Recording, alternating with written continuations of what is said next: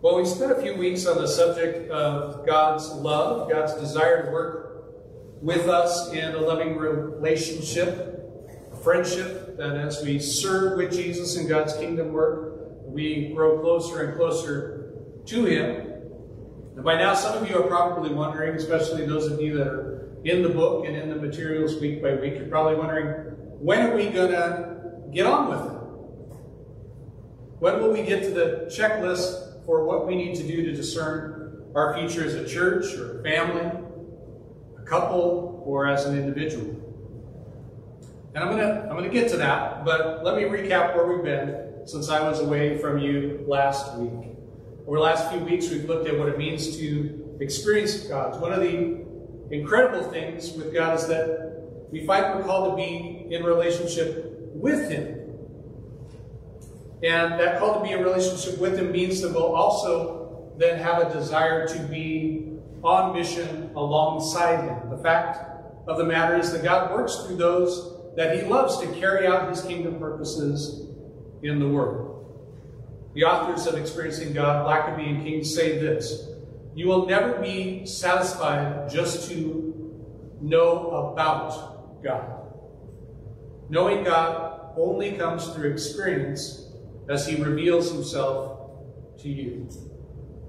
The world needs those who are experiencing God, not just folks that know about God.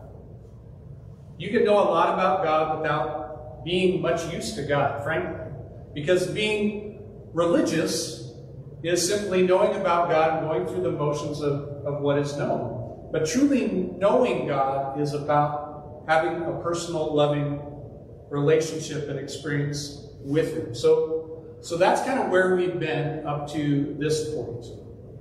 And where we're going next is to cement in our minds that God is sovereign, that God accomplishes His purposes. And then in the next two weeks, how God speaks to us and makes clear His will for us. Sound good? Yeah. All right. Amen. Yeah. Let's, let's pray as we get started today. Lord God, we pray that you would bless this time together as we explore your word, as we look at those passages that were read earlier in the service, as we continue to dig in to the materials of experiencing God and, and the wisdom that can be gained through others' experience of you as well. But Lord, we don't want it to stay just at knowledge about you. We want to truly experience you. We, we understand that you're here right now in our midst. So give us an attentive spirit to what you would speak to us in this time. In the name of the Father, Son, and Holy Spirit, we pray. Amen. Amen. Well, as you likely know, uh, I was away last Sunday because Kim and I were celebrating our 25th wedding anniversary. Woo! Yes, thank you. Yeah, we've got a ways to go to catch up with some of you, but 25 minutes. That's pretty good. We've known each other since meeting our freshman year at Central Washington University in Ellensburg. We started dating in groups and then individually in 1993. We were involved in ministry together at Central and then grew fonder and fonder of each other and got engaged on her 21st birthday March 12, 1995. We graduated, both of us, in June of 1996, and we were married on July 6th at her parents' farm in Prosser about a month later. Now, at that point, July 6th at about 7 p.m., after the, the service had concluded and everybody had, had gone home except for close friends and family, that point, we could have sat back and said, well, we're married now. Let's, uh, let's just do our own thing. You know, after all, it's just a certificate that counts, and, and now we're in relationship together, but we've been working towards this goal, and now we've achieved it. Good job. See you around. now that sounds pretty silly. But many couples treat their relationships not not too differently than that. They view the, the wedding ceremony as, as kind of the pinnacle and then maybe stop working on the relationship as much afterwards. They don't they don't work, for instance, on communication. They don't work on their relationship. They just exist near each other and let things happen in and to their relationship as circumstance dictates. Sadly, many Christians do the same thing with their relationship with God. They say, Well, I'm a Christian now. You know, I've, I, I went to Bible club, I prayed that prayer. As a kid, I know, I know I'm in, right? I'm going to heaven. I know I should do certain things, so so I'll do those. I'll, I'll go through the processes, but, but I've still got my life to run, you know. So these Christians unfortunately miss out on the blessing that comes from knowing God intimately, personally, and lovingly. You cannot know the will and purposes of a God that you're not willing to know through experience and committed relationship. If I'd spent the last 25 years growing more and more distant from my wife, and then you asked me about how she felt about a certain situation, you know, what her will was, like, I don't know. I could guess based on my experience with her 26, 27 years ago when we were dating, but I can tell you now, 25 years after getting married, and similarly, if we aren't working on our relationship with God, that if it isn't, if conversion isn't the stopping point, if we continue to work on a relationship, then we'll have the confidence to say, yes, this is what God is speaking to me. This is how I know what God wants me to do. So how do we get to know God by experience? If we if we recognize that maybe our relationship with God is not what it could be, if we're maybe not hearing as clearly from God as we would like to? How do we how do we get to know God by experience? How do we hear his voice and follow his lead? Let's look back at, at Samuel. In 1 Samuel 3, you've got most of the passage there in your bulletin, if you want to turn back there. I'm not going to reread the whole thing. Going to highlight a couple things. 1 Samuel chapter 3 says, The boy Samuel ministered before the Lord under Eli. And then the next sentence is, is interesting. It says, in those days, the word of the Lord was rare. There were not many visions. So, we're set up in this, in this passage in a situation that I don't think is too dissimilar from the modern church, at least here in America. Or if you to say, how many churches have a real fresh vision for what God wants to do in and through them? I, I think those fellowships are fairly rare. There's a lot of us that are kind of seeking and wanting to have that experience. So, so that doesn't mean that God is done with us, because that's the beginning of the story. And then we hear the rest. And one night, Eli, whose eyes were becoming so weak that he could barely see, was lying down in his usual place. The lamp of God had not yet gone out. And that lamp was a lamp that, that burned from, um, from sundown through to the next morning. So it would go out in the morning. So sometime in the wee hours of the morning, Samuel's lying down in the temple of the Lord where the ark of God was. And the Lord called Samuel. Samuel said, Here I am. And he ran to Eli and said, Here I am, you called me. But Eli said, I did not call you. Go, go, go back and lie down. Don't bug me. Right? Let me sleep. So he went and lay down. And again the Lord called Samuel. Samuel got up and went to Eli and said, Here I am, you called me. My son Eli said, I did not call. Go back and lie down. In verse 7, this is interesting. It says, Now Samuel did not yet know the Lord.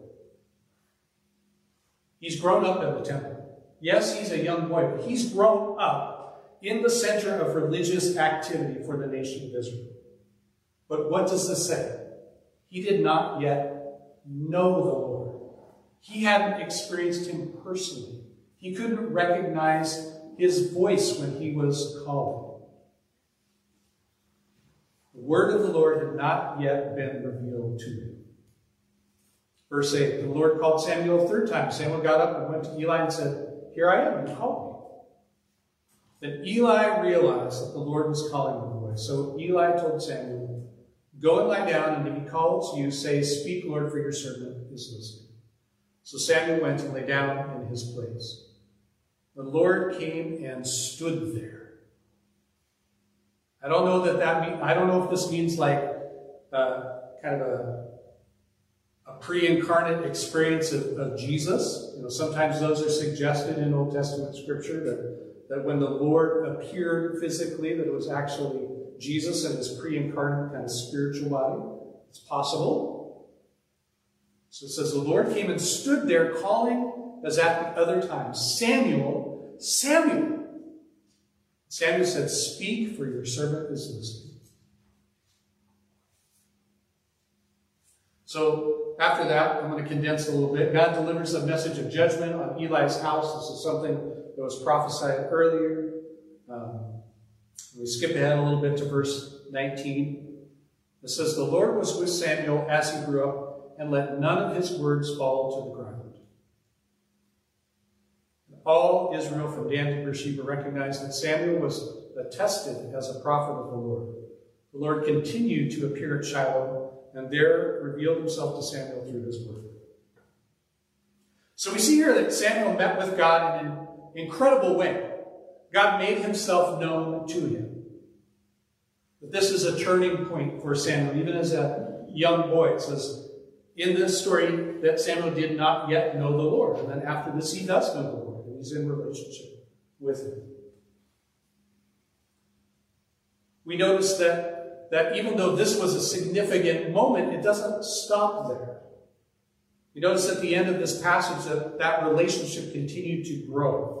Verse 19 tells us that Samuel didn't let any of God's words fall to the ground. He was, he was a spokesman for God, and he took that responsibility seriously. That he was going to speak the words that the Lord gave him and not speak presumptuously.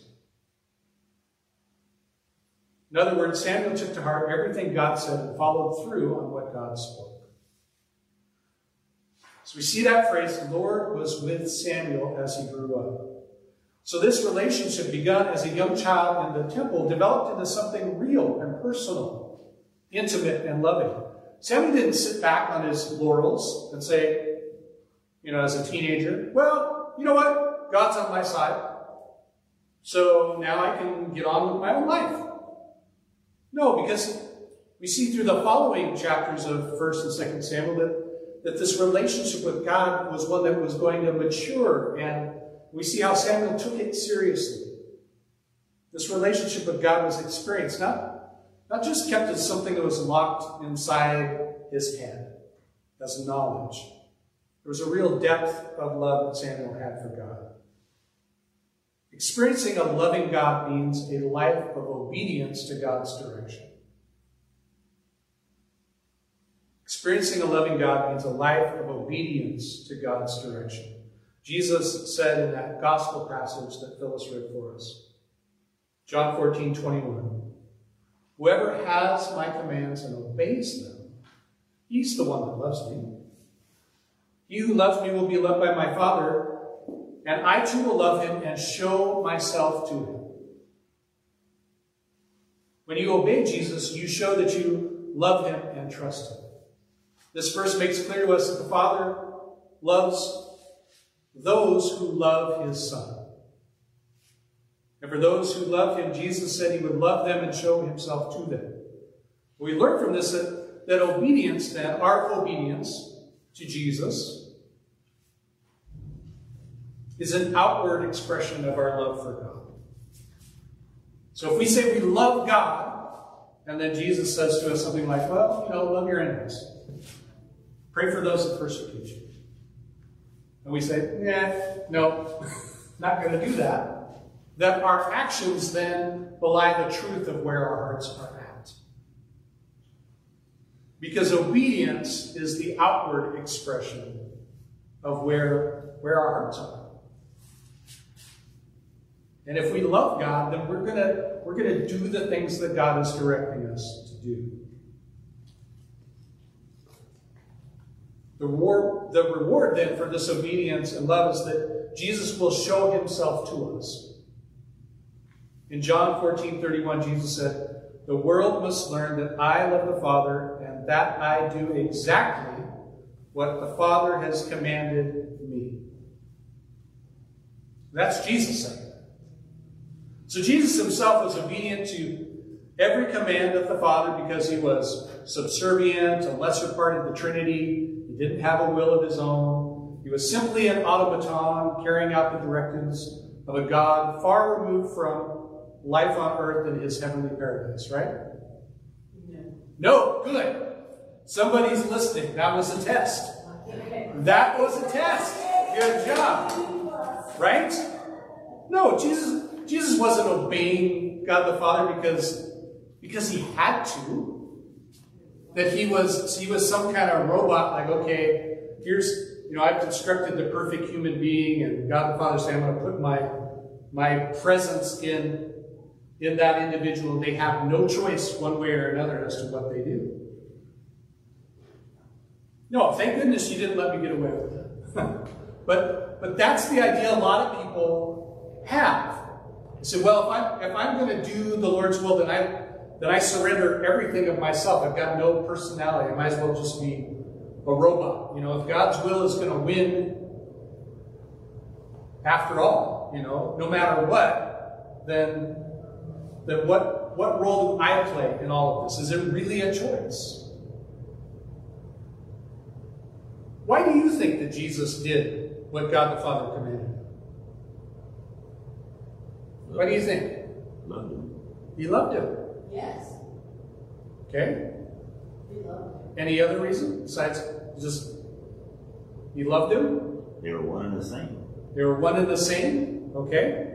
So they're in relationship closely enough that they're, you know, that they're an expression of that theological thing we know to be true that Jesus was himself God the Father, and he could say to his disciples, If you've seen me, you've seen the Father. Why else? Just think think of your own experience with, with God and times that it's easier to obey than others. He trusted him. He trusted him, okay? He knew that the the Godfather wasn't going to ask him to do something that um, was ultimately to his harm. And that's keeping in mind that the Lord's will was to have him go to the cross. All right? But that was the means by which God the Father was going to glorify the Son and give him a name and a place above any other name. Similarly, has God ever called you to do something hard? Has God ever brought you through some tough stuff? Right? You don't say, okay, well, you, God, you, your will is that I go through this hard thing. Clearly, that means that you don't love me anymore.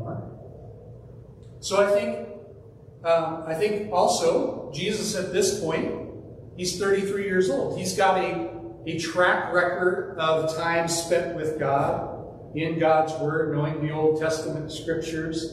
And there's a connection there that, that when God speaks, it, it resonates with what he already knows about God.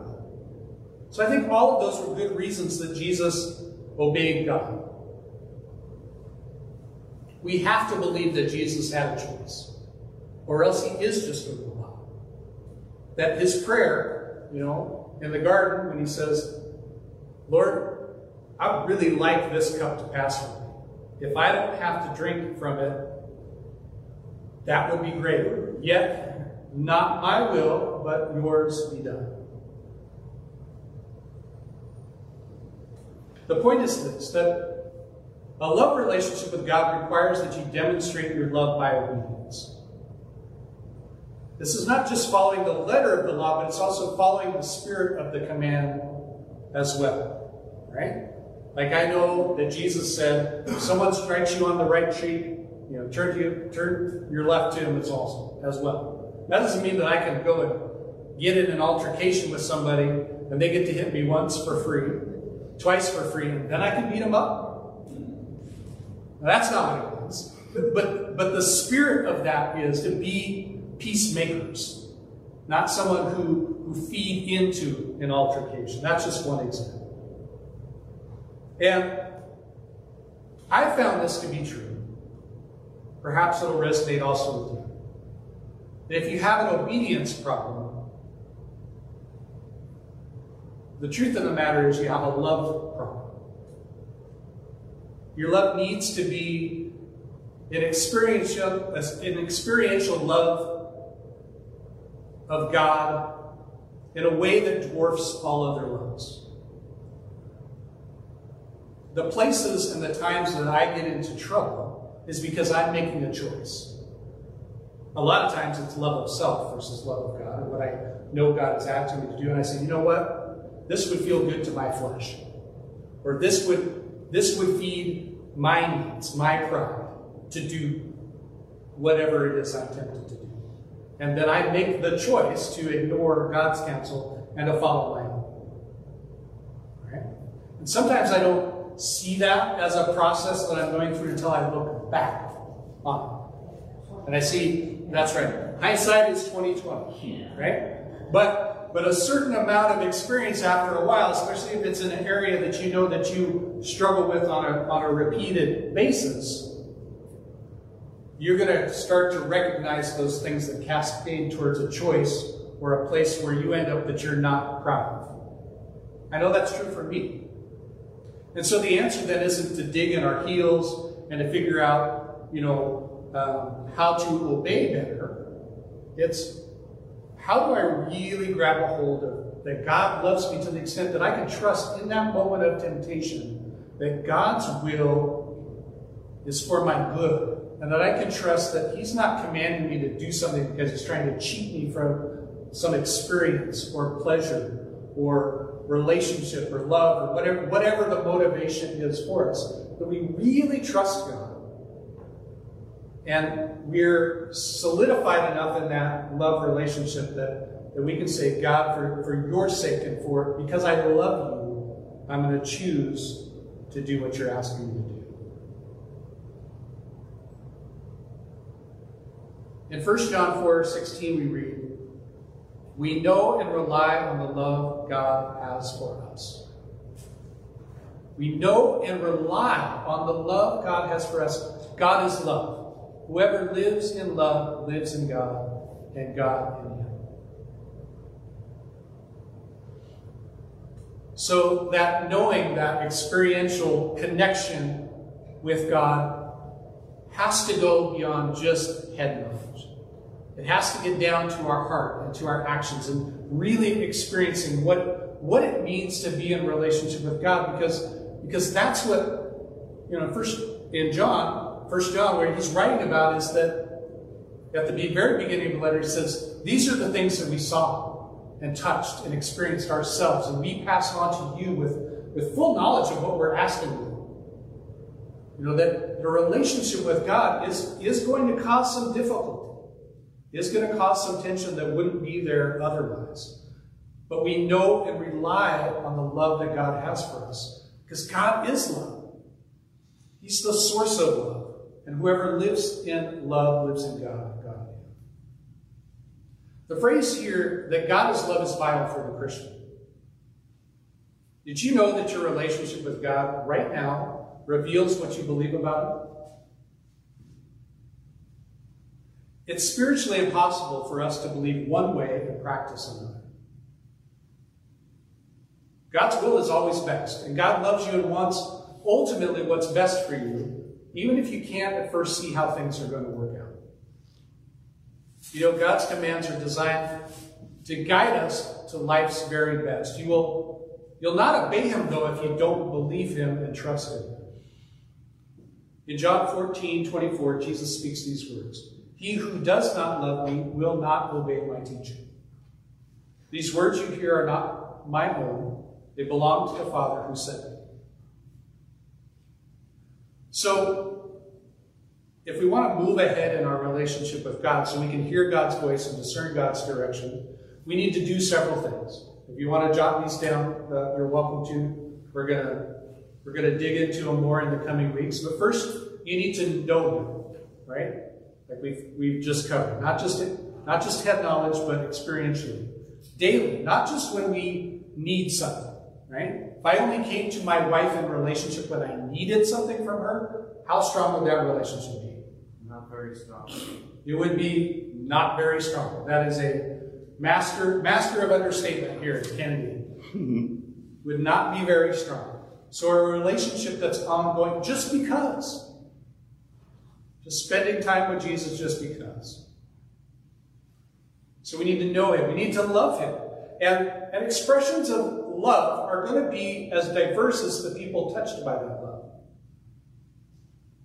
Right? So the way that I express that I love God is going to look different than Nolan's expression. It's going to look different than Bradley's expression. It's going to look different than Rita's expression. Right? Telling somebody who's not really into music, oh, you gotta you have to sing and praise and dance before the Lord. That's what it means to truly love God. No, not for them. You know, God has wired us differently, and we express love differently. And a lot of times, uh, we can be stunted in that expression because maybe in the household we grew up in, or our present relationships, expressions of love outwardly aren't aren't really encouraged, aren't really acknowledged. So, so I'm not saying just because something's uncomfortable for you means that you shouldn't do it. I mean, your, your love for God needs to be expressed for your good as much as it is for the, the relationship that you have with God. But whatever that expression looks like, love comes with a commitment of time and interest and investment and emotion and more. Right? Just like just like the demands you know a relationship here on earth have on you, your relationship with God has the same sort of relational demands. It's just, it's just the way relationships work. It's not because God is saying, you must do this in order to love me, or in order for me to love you, but that, but that love expresses itself. And Jesus said, you know what? If you, if you don't have the actions that show that you love me, you probably don't love me. And I don't think he was trying to be mean. I don't think he was trying to, to put down his disciples or his followers. He was just saying, listen, this is, this is how relationships work. I can't say I love Nolan as a brother in Christ and then treat him like garbage. Or ignore him. Or never want to spend time with him. Or every time I do spend time with him, make sure he knows that, that I'm feeling really put upon. So, if we have the same attitudes towards God, it just doesn't feel good. Right? I'm not God, but if I were God, that would feel good to me. Because I know it doesn't feel good to me in a natural relationship, let alone a supernatural relationship. So we need to know Him, we need to love Him. Thirdly, we need to believe Him. Believe Him. Is God really God in our lives? Is He sovereign? Is He in control? Or are we just giving Him lip service? After all other options have run out, then we come to God. We say, okay, God, rescue me. Right, God, now you're in control.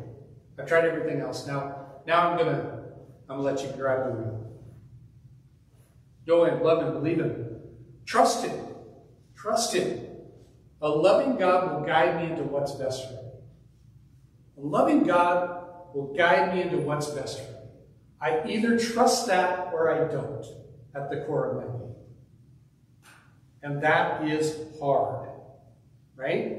Because what we see and what we experience is our circumstance. And sometimes our circumstance is really, really hard.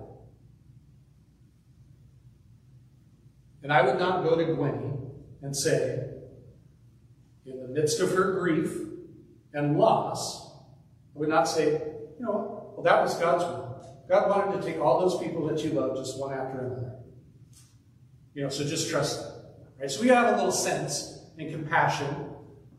Just as we would with others, we need to have it with ourselves. Right? Sometimes the people that we're hardest on are ourselves. And God loves us, and He understands that trust is going to be hard. Especially trusting Him in difficult circumstances is going to be hard. That doesn't mean we give up, but we, we keep leaning into that because we know that's what God intends in this relationship. To just keep leaning into that truth that a loving God will guide me into what is best for me. And lastly, obey Him. obey him. All right? We don't like to talk about obedience. When I uh, when I first started doing weddings 27 years ago, in the vows, love and obey. Right? Was in the how many did vows back when you still said I promise to love and obey? Right? Have you gone to any weddings lately? Are they saying love and obey anymore? No, it's become very culturally inappropriate to say we're going to obey another human being in a relationship because we think obedience, that must mean coercion. That must mean power. One person has it and the other person doesn't.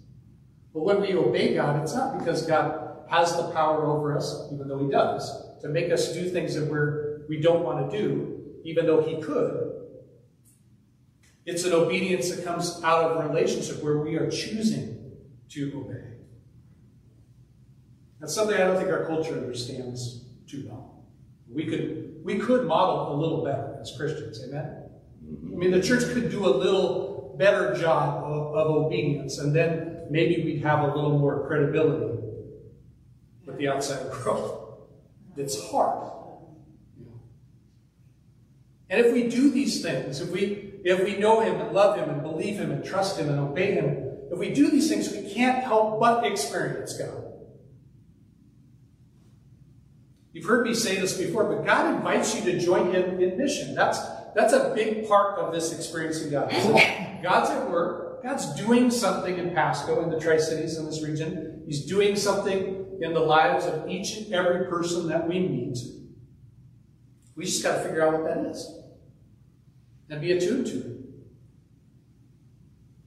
You know, the Bible itself is a record of God's activity in it, He reveals Himself, His nature, His purposes, His plans, His ways. We've already seen this in the example of Samuel. God's Word isn't a historical collection about individual people throughout history. It's about God's activity and His relationships with individuals. So the focus is on God and God's activity. You might ask, how does God invite me to be involved? How, how will I really know? Right? You've told me God's out there and He's working in people's lives. How am I going to know that, okay, I'm supposed to, I'm supposed to jump into that. I'm supposed to be involved. Well, let's look at Jesus' example in John 5, starting verse 17. Jesus said to them, My Father is always at work to this very day, and I too am working. I tell you the truth. The Son can do nothing by himself. He can only do what the, he sees the Father doing, because whatever the Father does, the Son also does. For the Father loves the Son and shows him all he does. Yes, to your amazement, he will show him even greater things than these. For just as the Father raises the dead and gives them life, even so the Son gives life to whom he is pleased to give it. Jesus knew what to do in his Father's work because he saw what the Father was already doing. Jesus' response was to join the Father in what activity he saw God the Father was, was involved in presently around him. I, I think this happened, you know, just talking really practically. You know, um, some of the things that I do, besides reading scripture, uh, listening to podcasts on, on Christian themes or other people preaching portions of the Word that I'm also investigating. A lot of times I'll I'll hear something as I'm jogging or as I'm working or doing something else, and that'll that'll prompt another thought. Or I'll think about a circumstance earlier in my day or something I've been praying about in one of y'all's lives. And to me, when that sort of thing happens, I go ding, ding, ding. This isn't coincidence that I'm hearing something that speaks into the situation I was just thinking about. Have you ever had that sort of experience, right? We, the world calls them coincidence. Christians should call it the Spirit's leading. and then, if we follow that leading, right? Sometimes it can be as simple as, you know what, Brad, I was praying for you today, and I know you're going through this thing, and I was reading the scripture. I don't know if this is going to mean anything to you or not, but I thought I'd share it. Obedience can be that simple, right? Quick text, phone call.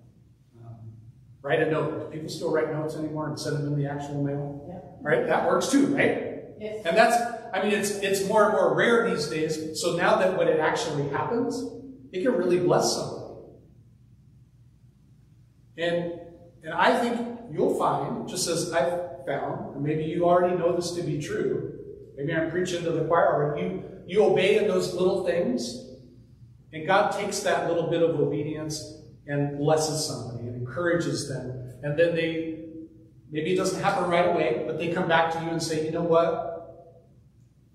I didn't tell you at the time because I was just too deep in it. But that, that really made all the difference. That really helped.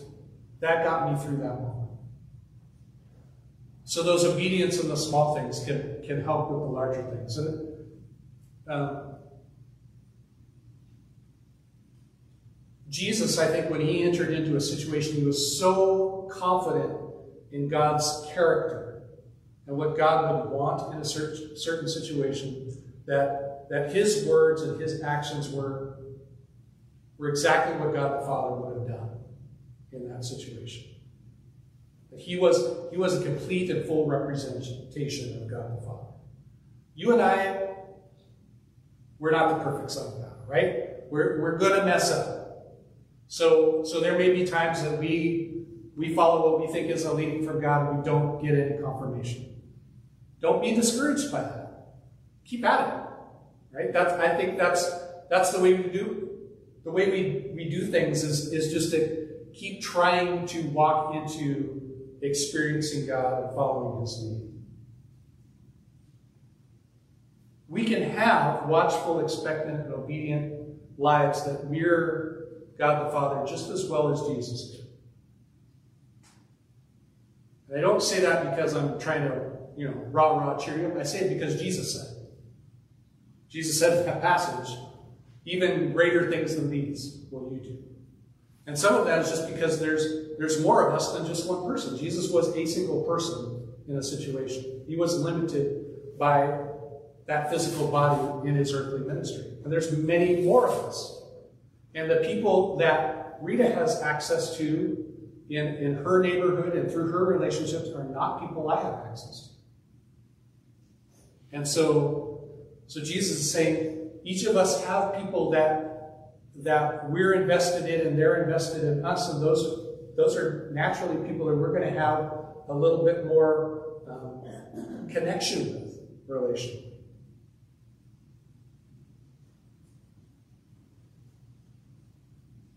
So to sum up today, I want to finish with a direct quote from, from the book Experiencing God that, that many of us are working through. Blackaby and King write, We've focused on the fact that God invites you to become involved in His work.